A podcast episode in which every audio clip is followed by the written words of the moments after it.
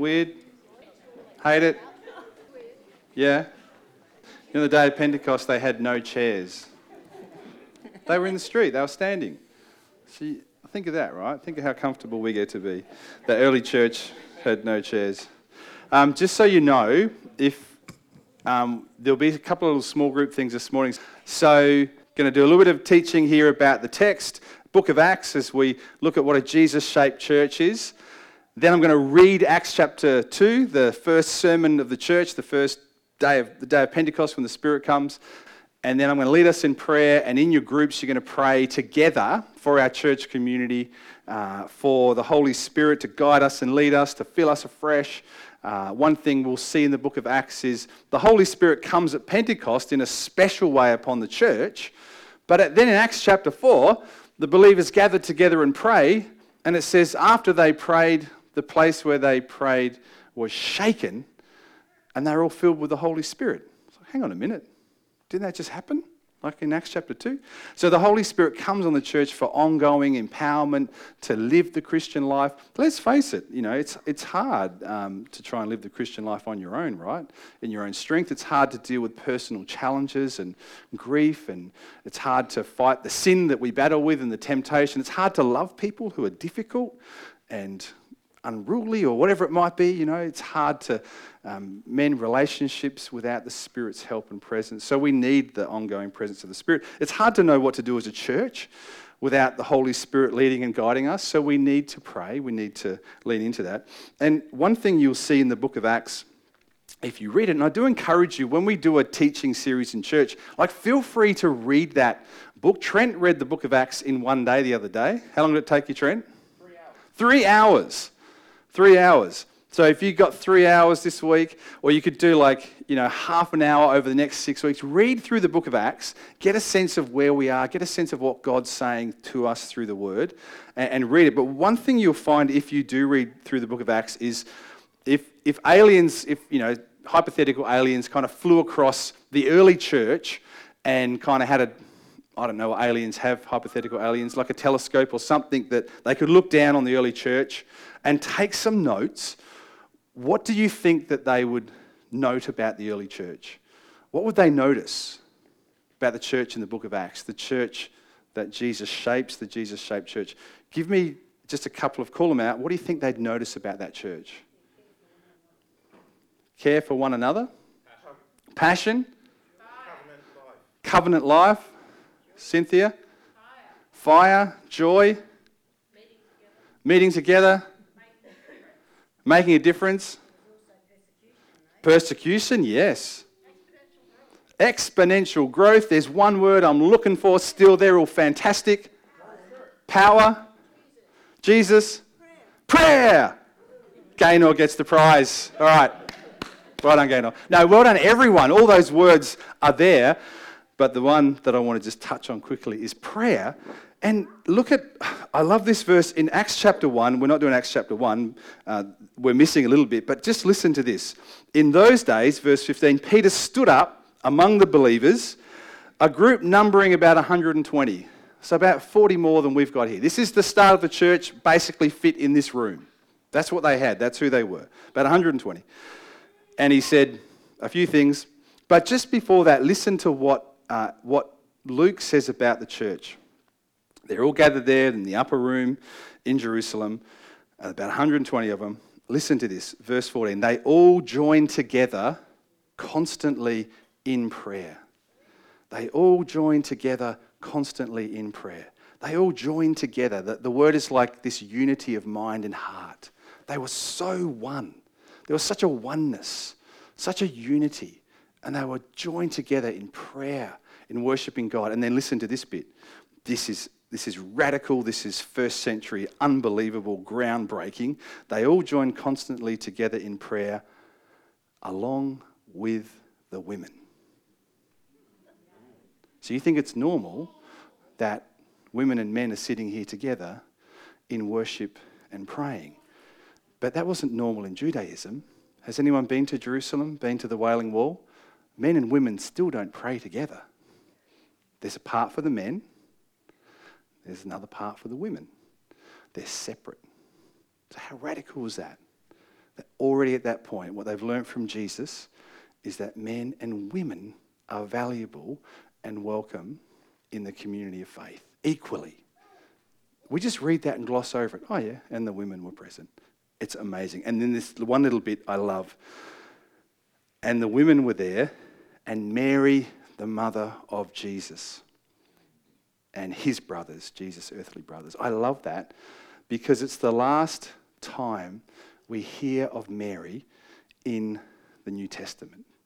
And to our people with Catholic background, I want to say honour Mary and, and bless Mary, but look at where she's found. The last time we hear of her in the Bible, she's with the believers, she's praying with them in the name of her son, Jesus. How amazing is that? So they were praying together. And then just after Acts chapter 2, when I'm, I'm about to read it, this is what it says in Acts 2.42. The Christians, the, the people of God, devoted themselves to prayer. They devoted themselves to prayer. That's something each of us has to decide and do. It's not something the pastor or the leaders of the church do or some special person. They devoted themselves to prayer and to the breaking of bread, to the apostles' teaching, to the word of God. So after before Pentecost comes, all the Christians, all the believers of Jesus are there in prayer together, in one heart and one mind. The Holy Spirit comes. After that, they devoted themselves to prayer. The thing that marked the early church mostly is they were a community of prayer. They were a community of prayer together, and that was a powerful thing. So let's read Acts chapter 2. I'm going to do something a little bit different. Um, Andy and team, can you come up ready to, to worship? I want to invite you to stand out of respect for the Word of God.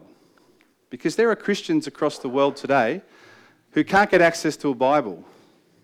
Um, or if they're caught with a Bible, will be put in jail. Let's stand as a sign of our respect for God's word that I'm about to read. The first message that the church heard on the day of Pentecost, the first message that the church heard together. When the day of Pentecost came, they were all together in one place. And suddenly a sound like a blowing of a violent wind came from heaven and filled the whole house where they were sitting. And they saw what seemed to be tongues of fire that separated and came to rest on each of them. And all of them were filled with the Holy Spirit and began to speak in other tongues as the Spirit enabled them. Now there were staying in Jerusalem God fearing Jews from every nation under heaven. And when they heard this sound, a crowd came together in bewilderment because each one heard their own language being spoken. Utterly amazed, they asked, Aren't these who are speaking Galileans? Which was a slur, by the way. Then how is it that each of us hears them in our own native language? Parthians, Medes, Elamites, residents of Mesopotamia, Judea, Cappadocia, Pontus, Asia, Phrygia, Pamphylia, Egypt, and parts of Libya near Cyrene, visitors from Rome, both Jews and converts to Judaism, Cretans and Arabs we hear them speaking the wonders of God in our own tongues. Amazed and perplexed, they asked each other, What does this mean? Some, however, made fun of them, said they're drunk. They've had too much to drink. But then Peter stood up with the eleven. He raised his voice and addressed the crowd Fellow Jews, and all of you who live in Jerusalem, let me explain this to you and listen carefully to what I say. These people are not drunk as you suppose. It's only nine in the morning. No, this is what was spoken by the prophet Joel. In the last days, God says, I will pour out my spirit on all people. Your sons and daughters will prophesy, your young men will see visions, your old men will dream dreams. Even on my servants, both men and women, I will pour out my spirit in those days, and they will prophesy. I will show wonders in the heavens above and signs on the earth below blood and fire and billows of smoke. The sun will be turned to darkness and the moon to blood before the coming of the great and glorious day of the Lord. And everyone who calls on the name of the Lord will be saved. Fellow Israelites, listen to this. Jesus of Nazareth was a man accredited to you by God through miracles, wonders, and signs which God did among you through him, as you yourselves know. This man was handed over to you by God's deliberate plan and foreknowledge, and you, with the help of wicked people, put him to death by nailing him to the cross. But God raised him from the dead, freeing him from the agony of death because it was impossible for death to keep its hold on him.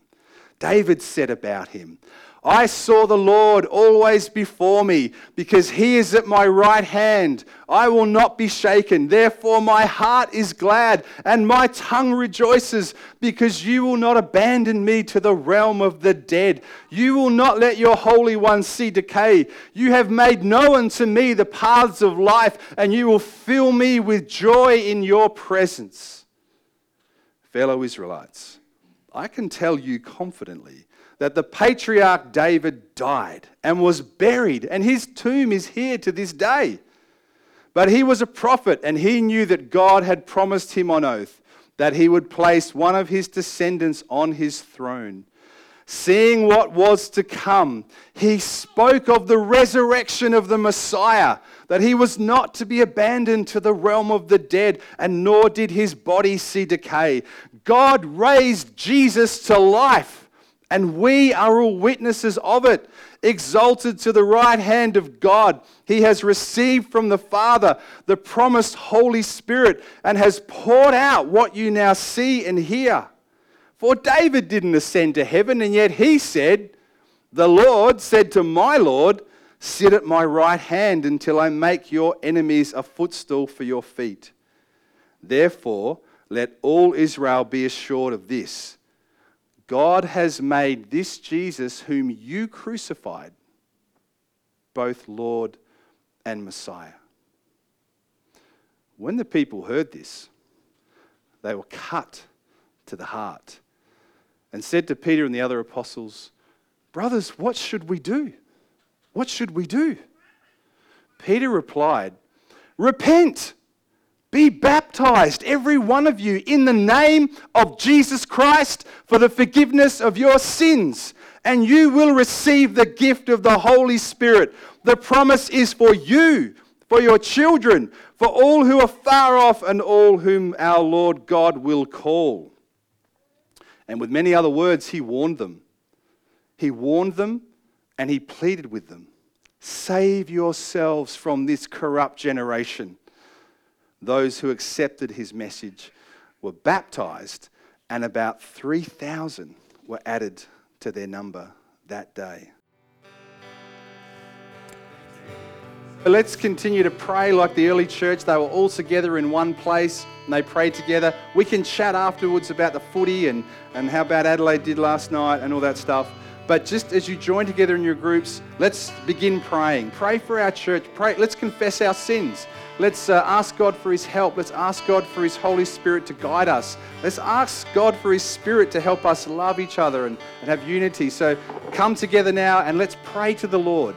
The Spirit is on all of you, the Spirit is on all of us to pray. So let's pray for our church community. Let's do that now. Pray together in Jesus' name.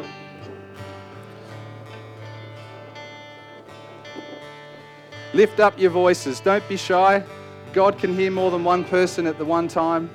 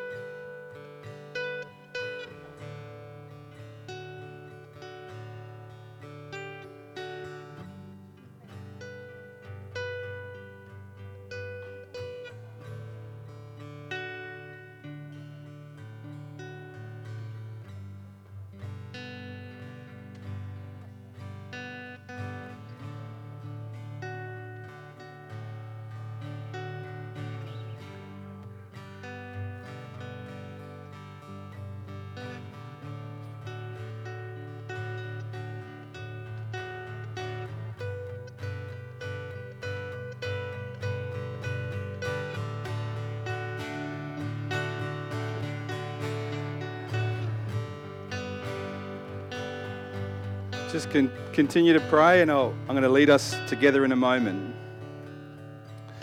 Keep praying, that's fine.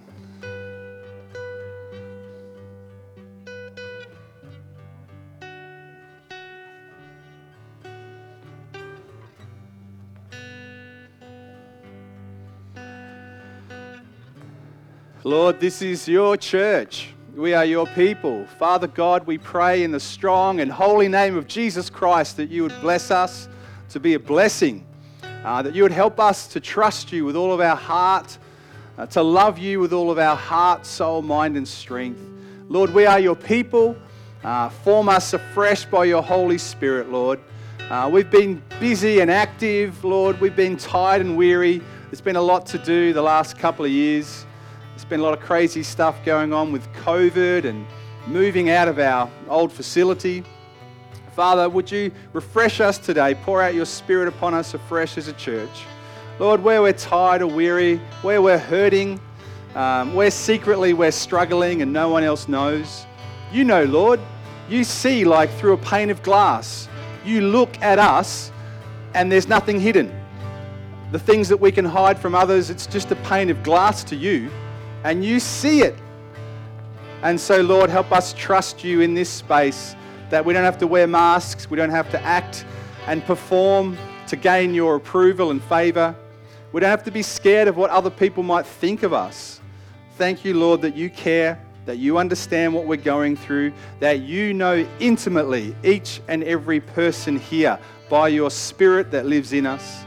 You know where we are, how we're going. You know the struggles we're having in relationships, friendships, family. You know the personal battles we're dealing with. You know our hopes and our dreams. You know our longings that we, we have to serve you and let our lives glorify you and make a difference in this world. So, Father, pour out your spirit on us afresh today as your people. As you did at Pentecost, we know that's a special moment for the church. But, Lord, thank you that we have your spirit. And we pray that you would help us continue to put ourselves in places where your Holy Spirit can speak to us, can, can comfort us, can convict us, can empower us. Lord, help us wait each day. Take some moments in prayer and quietness, read your word, open up our hearts during the day to you. Come, Holy Spirit of God, bless your people and drive out, Lord Drive out darkness. Drive out the plans of the enemy against our church, we pray. In the strong and holy name of Jesus. Father, expose and reveal any threats and plans that are spiritual attacks against our church, Lord. Deliver us from them, we pray, in the strong and holy name of Jesus. Lord, give us wisdom as we have to discern and work through this land on Bollen Road. Lord, show us what you want us to do. Father, show us whether you want us to, in faith, take that land uh, and use it for you and your kingdom purposes. Lord, we pray for our brothers and sisters at Hills Baptist Church. Give them wisdom. Give us wisdom. And whether you want us to come together for your kingdom purposes, your mission and ministry in Mount Barker and beyond, Lord, give us wisdom as churches. Show us the way. We're asking you, Lord. We want you to lead us and guide us. Lord, let your will be done. Let your kingdom come in the strong and holy name of Jesus. Lord, revive our hearts. Lord, help us love you, not with a lukewarm or tepid love, but may you be the first thing in our hearts when we wake up in the morning. May your purposes drive our lives. May our hearts be aligned with your heart, Jesus, for Mount Barker, for the Adelaide Hills, for, for the world. Lord Jesus, give us your heart as a church afresh to reach out, to bring your good news to the broken, the hurting, the lost, the alone, the self sufficient, the wealthy and proud, those who are victims of oppression and injustice, those who are the perpetrators of oppression and injustice. Lord, help us bring your word uh, in the power of your Holy Spirit, we pray. Things to share with you, take a seat. Who's excited about what God's doing? Oh, yes. Who's not excited? No, but seriously, who sometimes feels, yeah, a bit of a weight of deadness inside? Or maybe life's kind of knocked the vicissitudes and difficulties of life have not. That was for Mick Draper, that word. Mick's not watching online, but can you tell him I said that, Julie? Because I know he li- he's a librarian. He likes He likes good words, and vicissitudes is not a word you hear often today. Confusion. Not, Not the word vicissitude, in the feelings. in the feelings, yeah. Confusion, um, all sorts of stuff. And it's, you know, it's sitting with that with God. Um, you know, we're called as Christians to actually battle against the flesh. We don't have to give in to the, the sinful nature, um, but it's normal to feel things. It's normal to feel envy, for instance. But we don't have to go with envy.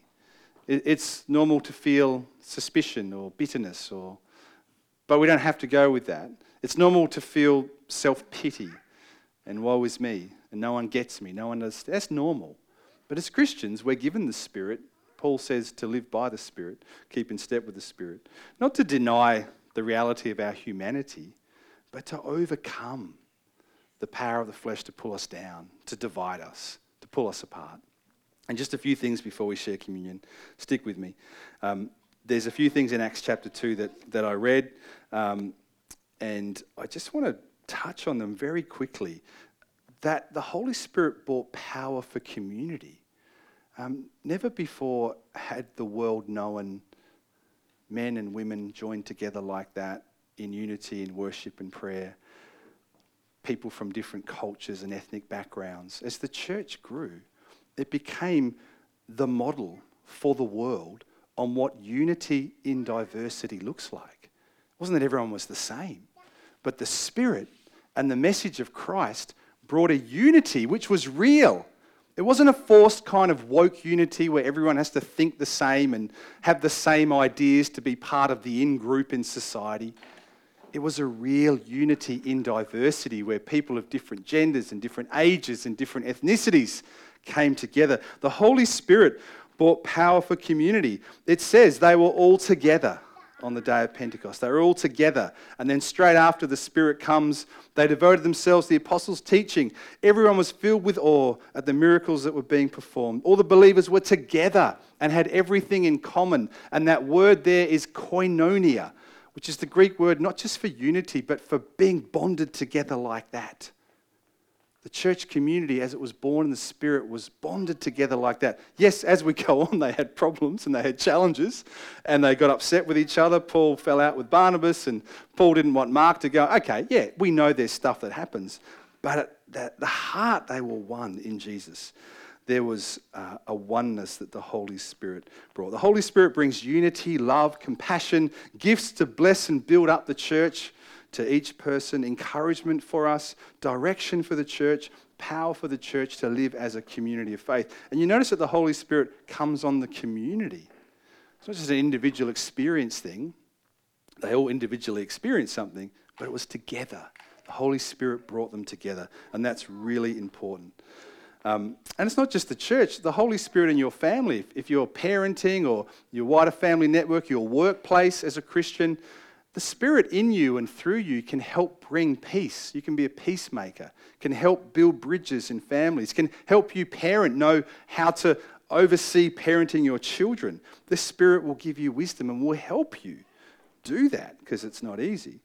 The second thing is power to proclaim Jesus. When the Holy Spirit came, the church received power to proclaim Jesus. They hadn't done that yet until the Spirit came. And sometimes we kind of feel, oh, the weight of evangelism and mission on the world, it's kind of so hard. And I don't want to talk to friend, people about Jesus. They just think you're a nutter. You know, it's difficult, it's hard, it's tough. You know, how do you do this? It's weird. How do you start with someone? Oh, yeah, there's this guy who was in heaven. He kind of came down as a baby and grew up and died on a cross, and then God raised him from the dead. Yep, and if you believe that, you'll be saved. I mean, you might as well say Martians came from outer space. It's, a, it's, a, it's an amazing story, right? It's crazy at one level. And yet, look at all you here and me. I would think most of us here believe it, right? How did that happen? Well, someone told us, and the Holy Spirit took the message of Jesus that we heard and was shared and brought it to our heart, and we believed. I believe it. I never knew, really knew it till I was 19, until someone in a church community, actually in the Adelaide Hills, um, reached out to me with the gospel the Holy Spirit gives the church power to proclaim Jesus and in your daily life. Gives you power to bear witness to Jesus in your family, in your workplace. As parents, gives you power to be able to share the faith with your children in a way they can understand and appreciate and hear. Gives you the power to live that faith in front of them because they're going to be watching your actions more than they're listening to your words, probably. Um, that's how it works, right? The Holy Spirit gives power to the church for unity and community. The Holy Spirit, secondly, gives power to the church to proclaim Jesus. And thirdly, the Holy Spirit is given to us for personal transformation. Something happened to these people. When they heard Peter preach, when they heard the message of Jesus, the saving message of Jesus, when they heard that, the Holy Spirit did something in their heart. They were cut to the heart. They were convicted they suddenly got hang on, it was us that put Jesus to death. Now, they literally did that in their day, right? But symbolically, metaphorically, like realistically, we have put Jesus to death as well. And when the Holy Spirit works in someone's heart to know, actually, if I was the only person on earth before Jesus came, yes, he would have come for me, but yes, he would have had to come for me and he would still have had to die. Even if I was the only person there, he would have still given his life to cover my sin and to bridge the gap between me and a holy God. In a sense, we all put Jesus to death. And when the Holy Spirit works through the message, it transforms our heart. And we realize that, wow, God's doing something amazing here. Yes, I'm convicted. Yes, I'm in trouble. But hang on, God's made a way for me to be saved. He's made a way for me to be forgiven and their hearts were moved and transformed. Peter said to them, Repent and be baptized, every one of you, in the name of Jesus Christ for the forgiveness of your sins. And that's what we do when we become Christians. We're saying, God, I need your forgiveness. I know that I've contributed to this great cost on Jesus, my life. Please forgive me. And they were baptized and added to the church. That was great news and really important for us to hear afresh this morning. Listen to what the Apostle Paul says about the Holy Spirit in Galatians chapter 5. The fruit of the Holy Spirit is. Say it again. The fruit of the Holy Spirit is love. I'm going to slow it down. Just slow it down. I want you to get the feel of these words. These words are transformational words, they're radical words. The fruit of the Holy Spirit in the church community is love. love. Just stay there for a moment. It's love. Is love a feeling? It's a command and it's an action that has feelings that follow, but it's first of all Jesus' love for us is a love that is not based on our goodness, our merit, our worth, it's a love that flows from Him to us, not because we deserve it. He chooses to love us. And that love is costly. The fruit of the Holy Spirit is joy. That doesn't mean we don't feel sad or feel grief or pain, but we can have joy, the joy of the Lord through it. The fruit of the Holy Spirit is patience. Quick, hurry up and get those communion guys going, would you? We've got to get out of here. Some of you got that. No, thank you everyone for serving. The fruit of the Holy Spirit is patience. the fruit of the Holy Spirit is kind of uh, peace. I, I jumped over one, didn't you? Some of you have learnt these in a linear order. You're like, hang on, he missed one. He missed one. Well, one of them is forbearance, right? patience. So I was just letting you be patient until we came back to it. Um, peace, I'll just go through the rest. Kindness, goodness, faithfulness, gentleness, self control. Against such things there's no law. Those who belong to Christ Jesus have crucified the flesh, the sinful nature. We still have to crucify it daily with its passions and desires. Since we live by the Holy Spirit, says Paul, let us keep in step with the Holy Spirit. Let us not become conceited, provoking and envying one another. Let us not become conceited. These are things that will work against the Spirit in our lives, in our community. Conceit, envy, provoking each other, but let's live by the Holy Spirit, the Spirit of love, joy, and peace. And I would say, too, Paul would affirm this, I'm sure, because he said it first. And so did Jesus the Spirit of truth. the spirit of truth. We can be truthful and find freedom in speaking the truth in love. Well, as we go to the end of Acts chapter 2, this is what Peter says, and I'll read it just one more time for us. Therefore, all Israel be assured of this God has made this Jesus, whom you crucified, whom we crucified, whom you crucified, whom I crucified. God has made this Jesus Lord and Messiah. When the people heard this, they felt something. They were cut to the heart. They were moved by this. This Jesus died for me in my place. This Jesus gave his life for me. They were moved. They felt something. Their hearts were moved by this. And they said, What shall we do? And Peter said, Repent, turn around, follow Jesus, be baptized, every one of you, for the forgiveness of your sins in the name of Jesus Christ. And you will receive the gift of the Holy Spirit. This promise is for you and your children, for all who are far off, and for all whom the Lord will call. Let me pray. Father, as we share this cup, as we share this bread, as a community of Jesus, as the body of Christ here at Mount Barker Baptist, Lord, forgive us our sins. Lord, forgive us, we pray afresh. Thank you for the confidence we can have. But also, Lord, would you, by your Holy Spirit, move our hearts afresh this morning? Lord, we can grow stale and tired and hard.